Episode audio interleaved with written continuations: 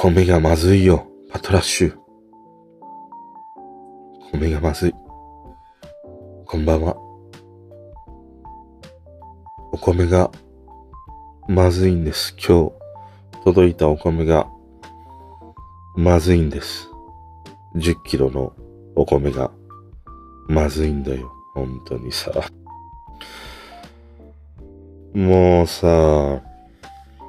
ねえ、愚痴から入るってさ、麺の減らってるね、少女じゃないんだよ。いやーもう今日さ、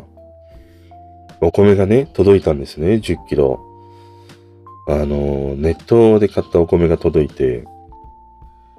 普段うちはさ、田舎の秋田県からね、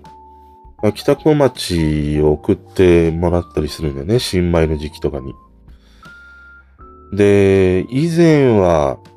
まあ2軒のね、親戚から送っていただいたりもしてて、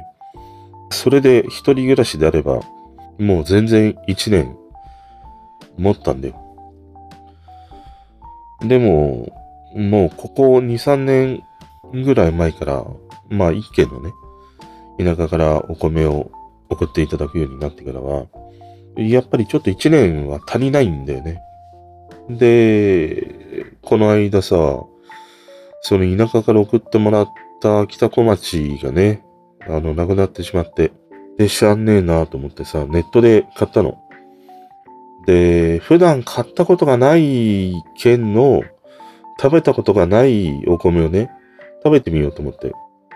で、いろいろ調べたり、そのレビューを読んだりして、いや、良さそうだなっていうお米があったからさ、それを買ってみたんだよ。で、届いて、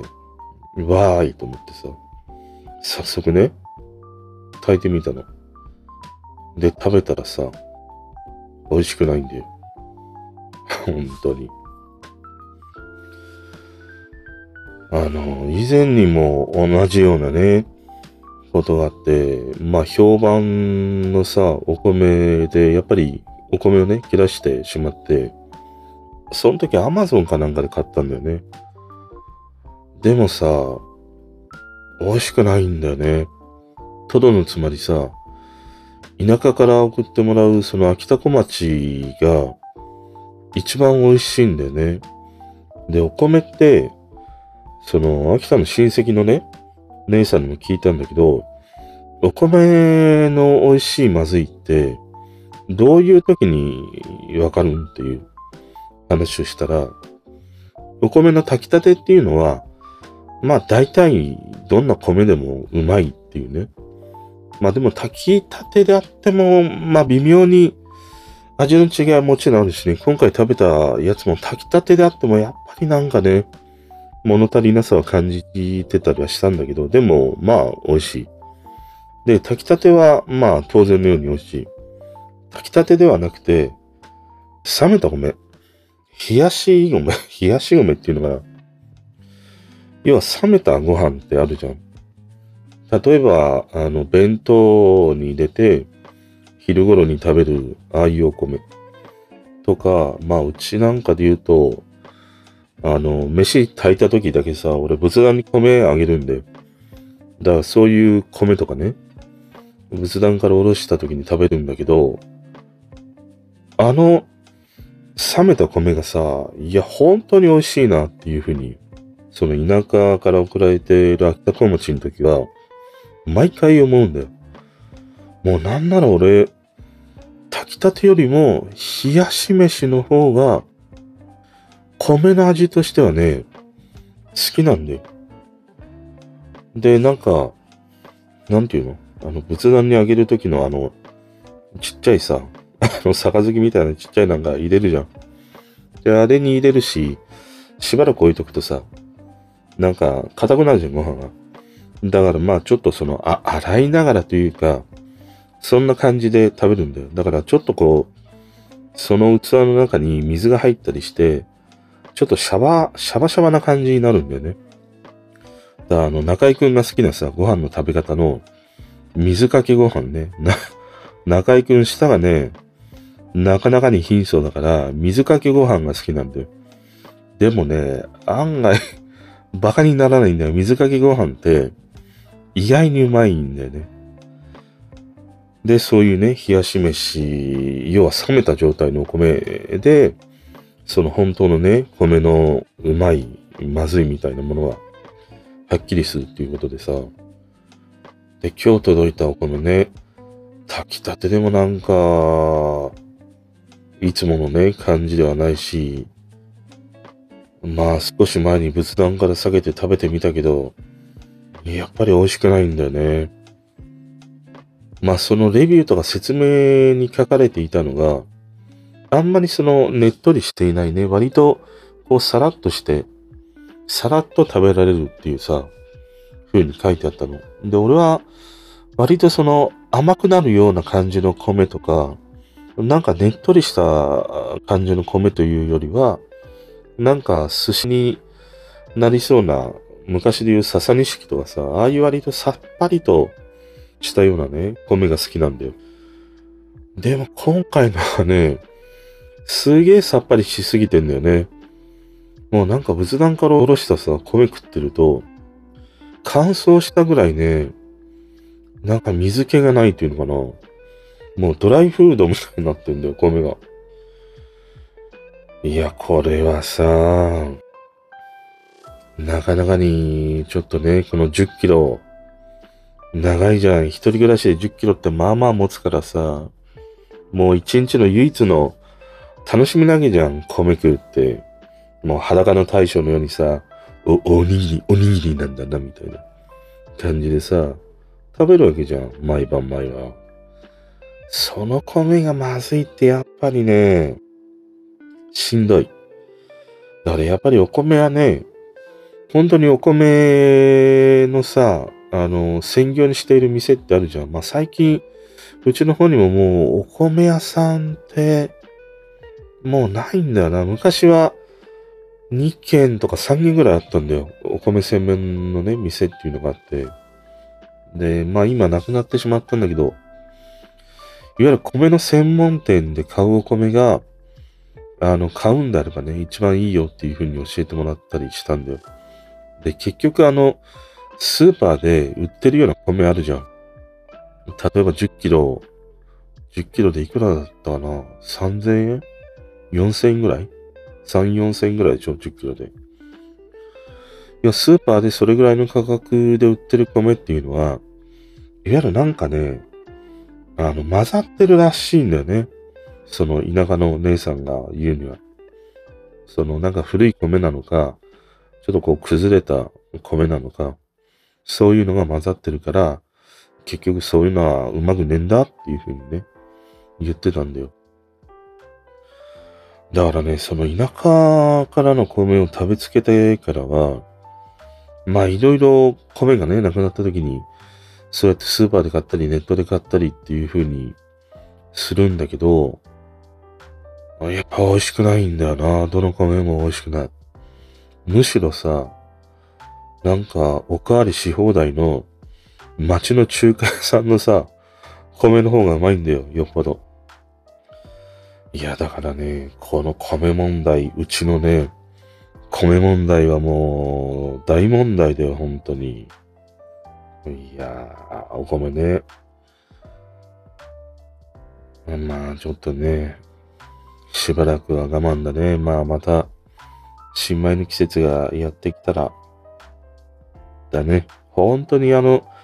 新米はさ、めちゃくちゃうまいよね。もう米だけで食えるよね。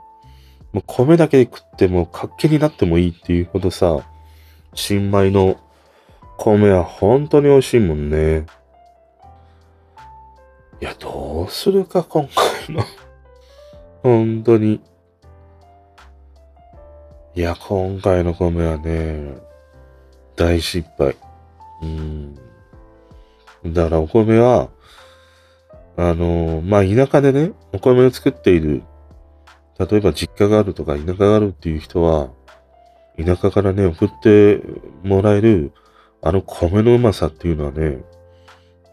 やっぱりありがたいよ。すんごく。まあ、たださ、あの、いや、米がまずいのは、炊き方とかね、そういうのが悪いんじゃねえかっていうふうに、あの、おっしゃられるかもしれませんが、おっしゃ、おっしゃられる人がいる、いる程度ね、話すんだけど、あの、うちはさ、あれで炊いてんだよ。ガステーブルで炊いてんだよ。で、その、俺、米、さっきも言ったようにすげえ好きだから、ありとあらゆる炊き方を試してきて、最終的にたどり着いたのは、やっぱりガスなんだよ。あの、ガスの、えっ、ー、と、何？炊飯器でもいいし、電気よりも、もうね、絶対圧倒的にガスの方が、米はね、美味しく炊ける。例えば、電気炊飯ジャーでさ、まあ10万とかするような炊飯器あるじゃん。あれで炊く米よりも、ガステーブルでもいいから、ガスで炊いた米の方が、10倍うまい。本当にうまい。結局さ、ああいう電気釜のやつって、すげえ圧力をかけるんだよ。圧力をかけるから、その米のなんか妙な、その甘みだけが立ってしまったりとかね。圧力によって米が膨らむんだよ。だからあの、なんかよく CM にあるような、炊きたてふんわりみたいな感じになるんだけど、でも、あの炊き方って、ちょっと力技感に溢れてるっていうのかな。要は昔から日本人が食べてきた本来のお米の炊き方とは違う今のその、なんていうの？技術力を集結してね、作っている釜だったりするから、確かになんか一見うまく感じるんだよ。一見うまく感じるんだけど、飽きるんだよ。そのなんかあの甘さみたいなものとかね。まああの甘さってその炊き方のモードによってさ、変えられるよ。圧力を少なめにとか、まあ割とその甘さが出ないような炊き方っていうのはいくらでも調整できたりはするんだけど、でもやっぱり根本的に電気の熱で炊く米と火力のあのガスで炊く米っていうのはもう根本的に違うんだよ。だからね、一番うまいのはガス。まあ手間暇、そんなにもう慣れるとね、手間暇かからないんだけど、うちのあのガステーブルってさ、あの、お米を炊くモードがなんかついてんだよ。だから、あの、スイッチ入れたら、まあ最初、強火でね、バーってやって、で、弱火になってね、あの、ずっと炊いてくれる。んで、炊き終わったら、消えてくれるっていうね、ものだったりはするんだけど、あれ、まあ、手動でやってもね、簡単だよ。あの、ものすごい。まあ、きっちり、タイマーだけかけとけば、まあ、最初強火でやって、まあ、その強火で何分 ?1 分だか2分だか、ちょっとわからんけども、炊いて、で、あと弱火でまた10分、20分とかさ、炊いて、まあ蒸らしでまた10分、20分さ、置いとけば炊けるから。で、なおかつね、ガスの方が早いよ、米は。だからね、米の炊き方はすげえこだわるし、研ぎ方もそうだしね。まあ水ぐらいなもんかな。俺水はもう全然、もううちはあの水道水一本どっこだからさ。水なんかね、買う必要ないから。本当に。水道水で十分だよ。あの、以前さ、えっと、パナソニックのあの、清水機っていうやつをね、使ってたことがあったの。あの、結婚してる時にさ。で、まあ、なんとはなしにその、水道水も味が変わるんだよね。清水機みたいなものを通すと。で、あれってその、最初取り付けた時に、体を慣らす必要があってさ、あんまり調子づいて飲んでると、腹を壊すっていう風にさ、説明書きがされてるんだよ。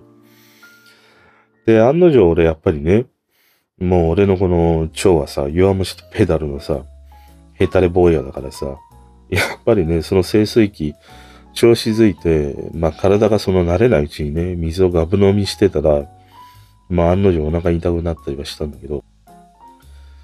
まあでもあの清水機も正直いいんだか悪いんだかわかんないね。あれで、米の時は清水した水でやったりとか、なんか、料理を作る時もあれの、あの水でやったりとかっていうのはあるんだけど、いや、変わらんだろ、そんなに。水道水と。うちのその水道水って言ってもなんか浄水器？クリーン、クリーン水だかなんかあるじゃん。蛇口につけるやつ。あれがついてたりもするから、一応浄水っていうの？はされてるからね。水道水で十分な水なんか、本当に。まあ、ただ、あの、災害用にね、水はね、必要だから。あの、まあ、タンクにね、入れとくでもいいし、まあ、ミネラルウォーターとかね、ああの、災害用にはむしろミネラルウォーターっていうか、ああいうペットボトルの水の方がね、全然いいよ。まあ、半年持つとかさ、長いやつだと、2年3年大丈夫ってね、水もあるから。あの、水道水を単にあの、何、ボトルとかさ、あの、タンクとかに入れとくじゃん、非常用と思って。ああいう水はね、腐るからね。まあ、一週間。言われてんのは一応2、3日、3日ぐらいって言ったかな。3日ぐらいで交換しないと、やっぱり水も腐るんだよね。だその手間を考えるとっていうのはあるんだけど、まあでも水道水で十分だろう。ペットボトルのゴミも出ないし、買ってくるのも大変だし、まあ買ってくるのは配達員のね、方が運んでくれるからっていうのはあるかもしれないけどさ、水はね、うちはね、もう水道水。でも俺水ってさ、まあその地球って水の星って言われてるじゃん。だからまあ大体のことは、水がさ、すべてね、俺はなんか解決してくれるっていうふうにも思ってたりするんだよ。まあ人間の体も7割だっけ？水でしょ？で、地球も同じか7割だっけ？水でしょ？だから俺は大概のいろんなさ、その人間が放出するような、いろんな様々な、まあ有害な物質みたいなものとか、あるじゃん。ああいうやつも、俺は海というあの水が浄化してくれるっていうふうに思ってるんだよ。要はその地球上に起きている大概のものはね、この水が全てね、解決してくれるんじゃないかっていうふうに思ってるからね。まあ水が本当に海が汚染されてもうどうにもこうにもならないって言ったら、それこそそれはもう地球の終わりだからさ。だからいろんなあの環境問題ってあるじゃん。言われてるじゃん。そのオゾン層がどうのこうのとかっていうのも一時期映画になってさ、文茶がやってたり、まあ今もその海だなんだっていうのはあるんだけど、あれは正直よくわかんねえんだよな。まああれを、なんて言うんだろう。まあ信じてるというか、まあ実際自分がそういう場にね、身を置いていて、その自然の変化みたいなものを体感していてさ、いや、これはまずいなっていうふうに、本当にその、なんか、結局人間も生き物だからさ、生き物としてそういうなんか危機感を覚えたのであれば、まあそれは本当にね、なんか、うーん、対処していかなければいけないことだとは思うんだけど、あんまりなんか、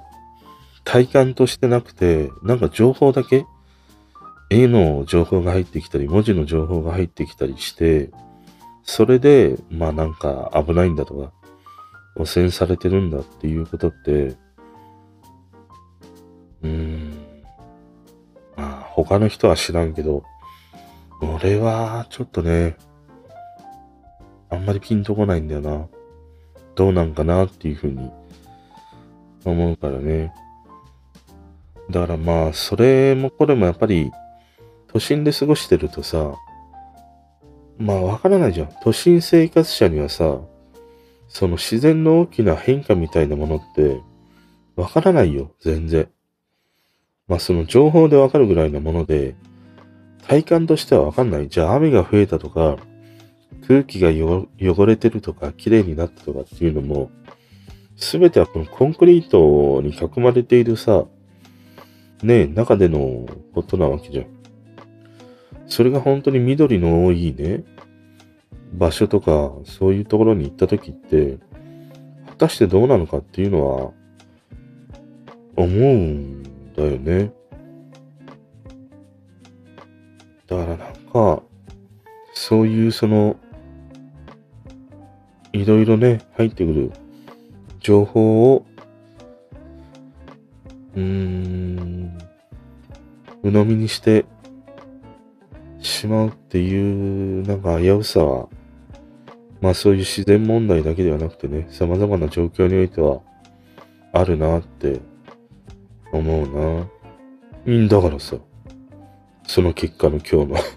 俺の米なわけじゃん。まあレビュー読んだりさ、いろいろ調べてみて、そういうネットにね、溢れている情報を参考にして、買ったお米。それがまずいっていうことなわけじゃん。それよりも、本当にその信用できる人が送ってくれる米や情報の方が、俺にとっては圧倒的にもう有益なんだよね。だから、まあそれも それもなんかちょっと一方のなんか危うさはね、まあ今こういうその様々なさ、宗教の問題があったりもするからさ、そのすげえ信用している人が、なかなかにね、うん、今この、今の世情の中で生きていくのとは違った考え方だったりすると、すごいさ、信用している人であってもなかなかに危ういということもあるんだけれども。まあでも、まあわかるもんな。すげえ付き合ってればさ、わかるじゃん。あ、この人は信用できるかできないか。で、100%信用できなくても、8割は信用できるけど、2割は信用できないとかさ、わかるじゃん、そういうのって。あの、いわゆる100%信用してるっていうことは危ういわけだから、まあ、信用は6割か7割以上できれば、まあいいよ。残り3割、4割はどうかなっていうふうに思いながらね、なんか人付き合いをしていけば、あんまりそのトンチンカンなことにはならないんじゃないかなっていうふうに思うんだね。だからちょうどその今、こういうね、宗教なんかで言うと、俺その、20代の頃に、俺のすげえ親友がさ、もうわけのわかんない、ちょっと病気にかかってしまったのね。で病院行っても全然わからなくて、その当時は。で、その後に分かったのが、高十字靭帯なんとか症って言って、その首のこの神経がいっぱい通ってるところあるじゃん。それが、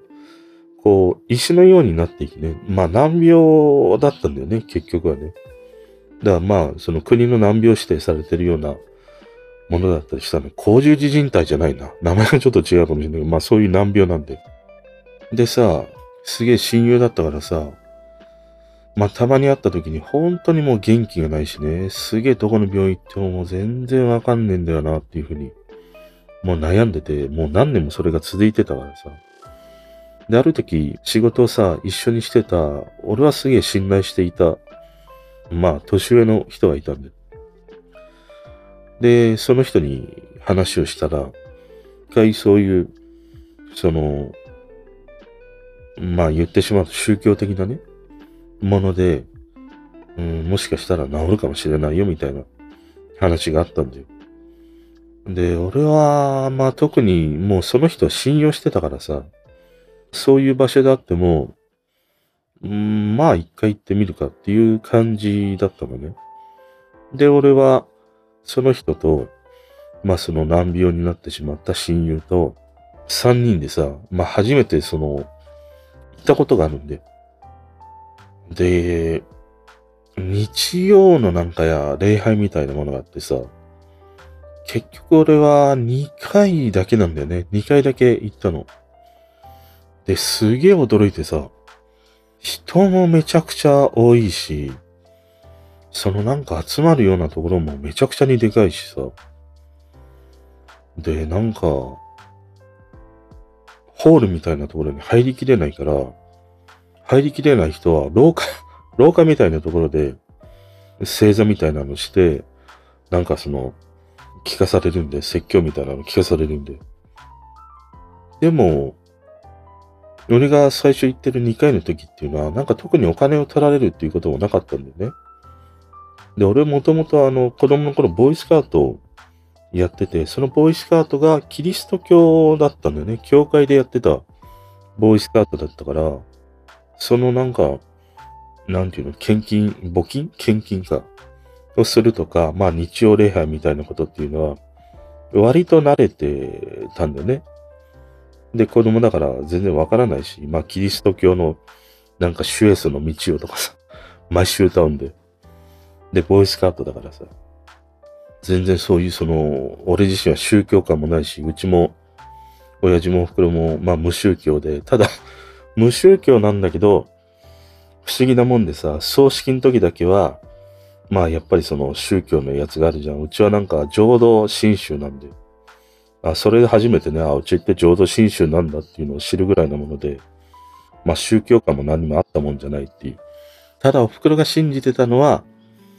あの、地元にある神社だね。神社、神社だね、あれは。そこはもう子供の頃から月、えっ、ー、と、3回ね、縁日があるんだよ。で、俺はその縁日がもう好きで、そこに行きたいがために、まあ、お袋がその神社にね、行くっていうことをしてたんだけど、俺は子供の頃はさ、単純にその神社になんか、なんていうの？お参りに行くっていうよりも、もう縁日に行きたいっていうだけなんだよ。縁日に行くと、ソフビのさ、人形を買ってもらえたんだよ。ミニカーとか。もうそれが楽しみなだけでお袋についてったっていうね、時があって、で、お袋はその信仰心というよりも、だいぶその俺が大人になってからその言ってた理由っていうのがさ、分かって、あの、俺が生まれる前にさ、姉ちゃんがいたんだよ。でも、生まれて3日ぐらいで死んでしまったんだよね。その心臓に穴が開いてたりして。で、名前までつけて、あの、戸籍上は残ってるんで、あの、姉ちゃんっていうさ、子供がいたんだよ。姉ちゃんって、姉ちゃんっていう子供がいたんで、ややこしいな。スナックの姉ちゃんじゃないよ。姉ちゃんじゃなくて、姉だよ、姉。姉、姉がね、いたの。で、3日で亡くなってしまった。で、結局お風呂が行ってたっていうのは、水子供養なんだよね。要はすぐに亡くなってしまったから、その子供を供養するために行ってたの。で、その当時って、あの、何にも残ってないんだって。その子供の骨も何にも残ってないんだよ。だから、お墓みたいなものもないから、だからお袋はその水子供養をするために、そのね、いつも言ってた、えー、水子供養はお寺だね。神社があったり、お寺があったりする、うちの地元だったりしたからさ、まあそこに行ってたっていうことをね、あまあ後で知ったりしたんで、だからまあうちはそういうぐらいなもので、あんまりその宗教観ってないんだよね。で、まあその話は戻って、親友とその仕事のね、まあ先輩というか同僚の人と3人で行った時にさ、いや、すごいなと思って。で、えっと、3回目かな ?3 回目に行かなければいけないっていう時に、まあなんかそのお金が必要だみたいなことを言われたんで、入信料だからなんかちょっと忘れたけど、なんかね、まあ3000円とか5000円ぐらいなんだけど、なんか月会費みたいなものが必要だみたいなさ、話をされたの。で、俺はそれで、なんか嫌になっちゃったんね。いや、なんでその、こういうね、その、宗教みたいなものとか、まあその、詳しいのは知らないけども、運営するためにはそういう、ね、あの、ファンクラブじゃないけど、そういうものが必要だっていうのも、まあわからないでもないよ。あれだけの人が集まって、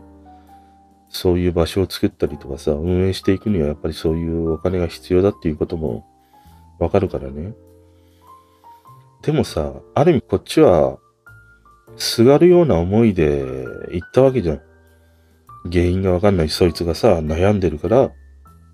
少しでもそういうことでね、なんか巧妙が見えるんであればみたいなさ、まあ、藁にもすがるような思いなわけだよ。そういうやつから金を取る宗教って、やっぱなんかちょっと違うよなっていうふうに思ったんだよね。その、お寺やさ、神社の周りのあの、再銭って、自ら出すわけじゃん。別にあっちからさ、いや、お前お参りするんだったら毎回ね、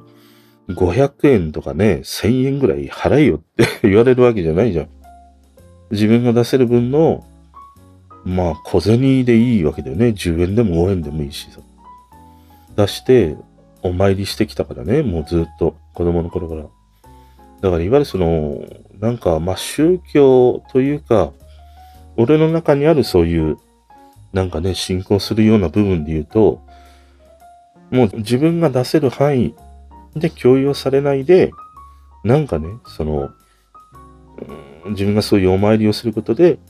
なんか救われた思いになれるっていうのかな。ある種の思い込みであったりとか、錯覚であったりとか、そういうことでなんか人は救われるんだなっていうふうに思ってきたから、なんかそのお金をね、まあ、月替え費とはいえ、必要になるんだよねって言われたときに、俺はなんかちょっと一気に冷めたんだよね。で、俺はもう、あの、行かないわっていうふうに断って、で、その親友のやつはさ、やっぱりすごい困ってたから、しばらく通ってたんだよね。で、いろいろね、その、割と半年、一年ぐらい行ってたのかな。まあその中でいろいろね、やりとりがあったみたいな話は後に聞いたんだけど、まあでも結局そいつも、もうそこ行ってても全然治んないということで、まあ普通のね、生活に戻って、その後に病院に、やっとさ、その原因がわかるっていうことで、そういう難病だったっていうさ、ことなんだけど、で、その、俺さ、その一緒に仕事をして、まあ一緒にそういうところに来てみないって言ってくれた人ね、全然その、なんか変に騙されたとか、信用しなくなったとか、そういうことは、まあ全くないんだよ。なんならさ、まあ今でも付き合いがあるぐらいなもんだからさ。だから、だ俺はその時に、そういうなんか、宗教のそれを信じるのではなくて、俺はあんたの考えとか、あんたが教えてくれることは信じるっていう。要は別に関係ないんだよ。俺からすると。その人が信じている、信仰している宗教っていうのは、俺にとってはもうどうでもよくて、その人がちゃんと俺に向かってアドバイスしてくれたり、言葉をかけてくれたり、その言葉は、あの、信じるよっていう話をしたの。でも、まあ今になってやっぱり思うと、その10割はある種、ちょっとね、冷淡っていうか、クールかもしんないけど、10割は信じてないんだよ。やっぱりさっきも言ったように、7割だ、6割だ。まあその人の場合もう付き合いがもう何十年とかでさ、もう8割9割信じてるよ。もうな、なんならもう10割信じてるよ、今となれば。それぐらいのね、時間を積み重ねてくればさ。だから唯一やっぱり人を信用できる比率を上げられるっていうのは、まあ時間しかないんだろうなっていうふうには思うな。例えばなんか出会ってさ、すぐに自分が本当に大変な時にさ、救ってもらったっていうことがあったとするじゃん。例えばさ、今までゼロの関係性だったものが、ものすごい自分が大変で落ち込んで、もうどうにもこうにもならない。で、救ってもらった。で、救ってもらった人を、ゼロから一気に10までね、信用するかって言ったら、俺はね、できないんだよ。むしろ怖い。そういう人の方が怖い。なんか、あるんじゃないかっていうふうにね、思ってしまうんで。だからものすごいその、自分が困った時に近づいてきて手を差し伸べてくれる人とか、ものすごい自分にね、強い興味を持ってくれる人とか、俺はあんまりすぐには信じないんだよね。いきなりゼロだったものが、10になることはもう絶対ない。これは仕事の現場においてもそうだし、できないね。だからそれを唯一、まあゼロだったものがね、その5になり、7になり、8になりっていうのは、まあやっぱりその一緒に積み重ねてきた時間だよね。その時間だけが俺は信用できるっていうふうに思ってたりもするから、すげえさ、そのかけてくれた言葉とか、その手をね、差し伸べてくれたこととか、もちろん覚えてたりはするけれども、でもそのゼロだったものがそういうことによっていきなり10になるっていうのはね、ない。いいんだよ。俺はね。まあ、他の人は知らんけど、でもその割と人間関係でさ、その悩んでいる人の相談とかを聞いたときって、案外そうやってすぐにその人を信じてしまってね、裏切られたっていう事例って、やっぱり多いんだよね。それは、まあやっぱりその優しくしてくれたからとかさ、自分が困ってる時に手を差し伸べてくれたからっていう、そういうことがきっかけでね、一気にそういう人を信じてしまって、ということがさ、あるんだけど、うん、でも、そういうね、ものでさ、関係性が保たれるっていうのは本来いいことなのかもしんないよね。信じた人とさ、まあ長い時間一緒に共にね、時間を費やせるのであれば、それはそれで出会いだしさ、いいことだし、そういうものが全くないということでももちろんないからさ。ただ俺はそういうものにおいては臆病だったりするんだろうね。何度かやっぱり言われたことがあるもんな。あの、丹助は結構臆病だよねっていうのはね、何度か言われた。だからあんまりその、すぐに人を信用したりとか、すぐになんか踏み込んだりっていうのはね、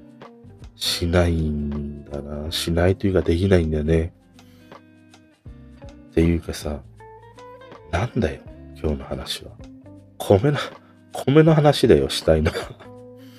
米。だからさ、まあ、元に戻ってやっぱりお米はね、秋田のうちの親父のね、実家の米、これが世界で一番うまい。本当に。本当にうまい。もう全部うまい。田舎から送ってもらうものはね、もう全部うまい。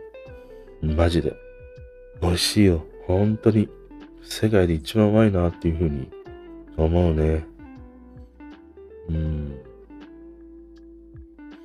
なんかしみじみしちゃったな、俺。どうしようか。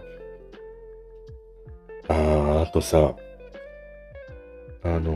ー、こういう配信でさ、一番俺自身がその楽しみにしてたりさ、必ず聞くね、番組があるんだよ。で、この間なんか、ふと思ったのが、ちょっとのつまりさ、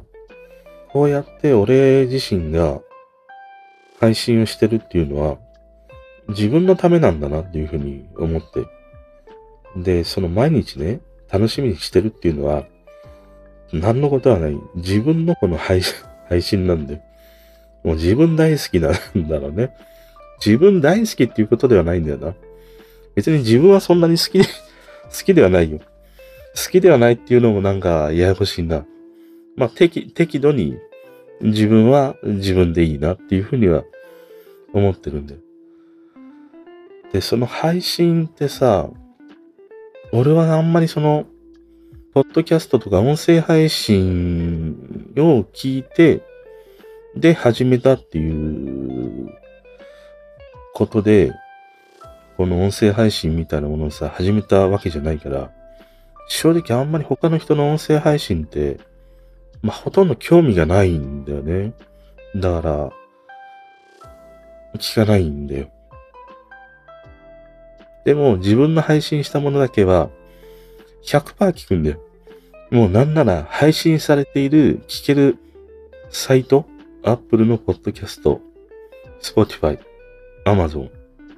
あと Google が、この4つ。この4つは必ず聞いてる。まあ一つはその、チェックというね、意味もあるんだよね。なんか、トンチンカンなこと言ってないかなとか。まあそういうこともあるんだけど、なんかね、やっぱり自分で話していることだから、先が読めるじゃん。その先が読める安心感っていうものが一つあるのと、もう一つは、やっぱり俺面白いな やっぱり俺は面白いなって自画自賛。いや、誰よりも面白いなっていうね。誰よりもっていうのが大事で、誰のも聞かないから、誰よりも面白いなっていうふうにさ、思えるんだけど、だ自分が聞きたいがために、あ、配信をしてるんだなっていうふうに思った。だから、新しい自分の上げたトークがないと、その日にさ、聞くものがないから、すげえなんか昔に遡るんだよね。なんか一年前のやつを聞いてみたりとか、すると、いや、あの時代から比べると やっぱ俺も成長してるなっていう、この腕に磨きがかかったなっていうね。そんな感じがするんで。まあそういうのも含めて、あなんかこうやって、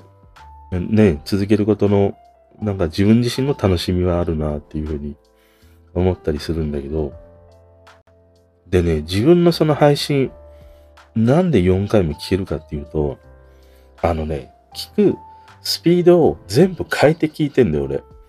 例えばじゃあ、Apple のポッドキャストは、えっ、ー、と、低速、1倍速で聞く。もうこの俺の収録しているまんまの声。で、例えば、Spotify は1.5倍。Amazon は2倍で聞くとかしてんの。そうすると、